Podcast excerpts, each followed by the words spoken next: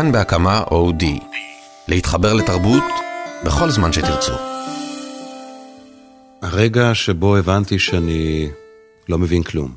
היו כמה רגעים כאלה. אחד מהם היה כשהייתי בן 25 בערך, ונסעתי לבד לטייל באיי יוון, קראו לזה דילוג בין איים. נסעתי לבד, אני והספרים שלי והמשקפיים שלי, שמהם לא נפרדתי מאז ועד היום, ואחד המקומות הראשונים שהגעתי להם היה חוף בשם מטלה. זה היה חוף שבשנות ה-60, ככה למדתי אחר כך, זה היה חוף של כל מיני פריקים ונודיסטים וככה. כשאני הגעתי לשם, לעומת זאת, לבדי, זה היה חוף שהיה מלא בעיקר בגרמנים, ועוד יותר בעיקר בגרמניות חשופות חזה. השנים היו שנות ה-80, בארץ לא היו דברים כאלה. במשך היום הבחורים והבחורות הגרמנים שחיו הרבה יותר טוב ממני, לא היה צריך להסתכל הרבה כדי לדעת את זה, היו מתגפפים ונשטפים ומשתזפים, ובערב הם היו הולכים למסיבות. אני הייתי קם בבוקר, אה, לוקח את התרמיל הקטן שלי, פורס לי מגבת על החול, חובש את משקפיי, ומוציא את הספר שהבאתי לקריאה. הספר נקרא הדרמה של הילד המחונן. זה ספר כמעט קלישאתי, פסיכולוגי, שמצביע עליך, כלומר עליי, ואומר לך, הנה כאן אתה לא בסדר, כאן אתה לא בסדר, זאת הסיבה ששם אתה לא בסדר, והנה ככה לא תוכל לצאת מזה לעולם. וכל בוקר אני הייתי קם אה, ויורד אל החוף, אה, מהפנסיון הקטן של ניקוס, עם התרמיל, וקורא את הילד המחונן הבעייתי באנגלית, ומסביבי גרמניות. וביום השלישי, אחרי עוד לילה שבו שמעתי מרחוק את המסיבות של כולם, ביום השלישי אה, התחיל לי כאב בחזה. הייתי אומר, כאב לי הלב, אבל זה יהיה פיוטי מדי. והכאב הזה קצת הלחיץ אותי. ואחר הצהריים הוא הלך והתגבר, ולמחרת בצהריים, כשהכאב על שפת הים, מול שתי גרמניות חשופות עם הילד המחונן, הפך להיות ממש כאב שלא אפשר לי לנשום, חזרתי בצליעה לפנסיון ואמרתי לניקוס שיביא לי רופא. הוא אמר מה? הצבעתי לו על הלב, הוא אמר, אה. נשכבתי לי בחדר בפנסיון, ואחרי איזה זמן הגיע רופא יווני אה, עם אק"ג נייד. הייתי בן 25. אה, והם ניגשו אליי, הרופא שלא דיבר מילה אנגלית, הוא למד כנראה בבולגריה, אם אני זוכר נכון, וה... וניקוס שידע לדבר אנגלית, כי הוא תקשר עם התיירים, והרופא בדק אותי, הסתכל על הפלט הזה המקומט שיצא לו מהאק"ג הנייד, ואמר משהו ביוונית, טקטקטקטם כזה, אה, ואז ניקוס אמר, mm, אין בעיה חבר. ואז הרופא הסתכל סביב בחדר וראה את הספרים וראה את הספר של.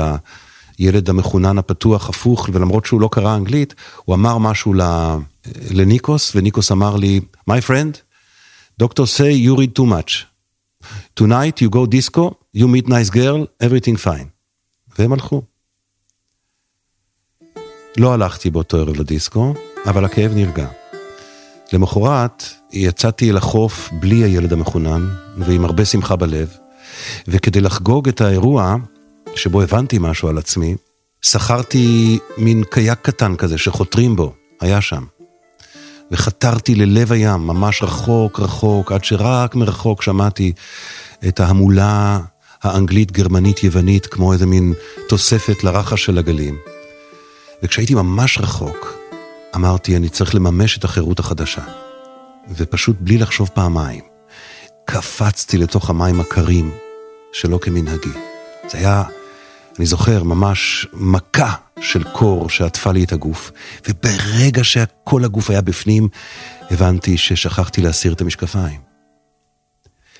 וככה, כמו שאני מרחף שם במים, אני רואה את המשקפיים מרחפים בתוך המים, שוקעים להם לאט לאט, ונעלמים במרחק של 15 או 20 מטר מתחתיי.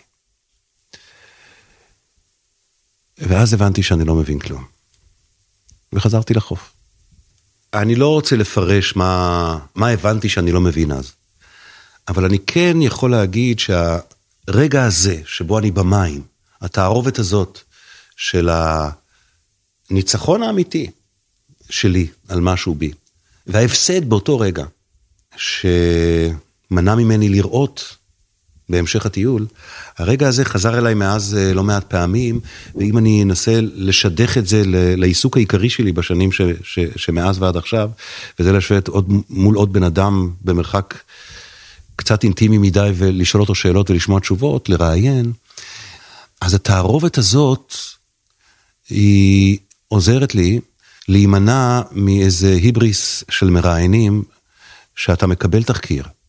הם, כמה פעמים בחיים אנחנו מקבלים תחקיר על בן אדם אחר, ואתה קורא עשרה עמודים, עשרים עמודים, שלושים עמודים.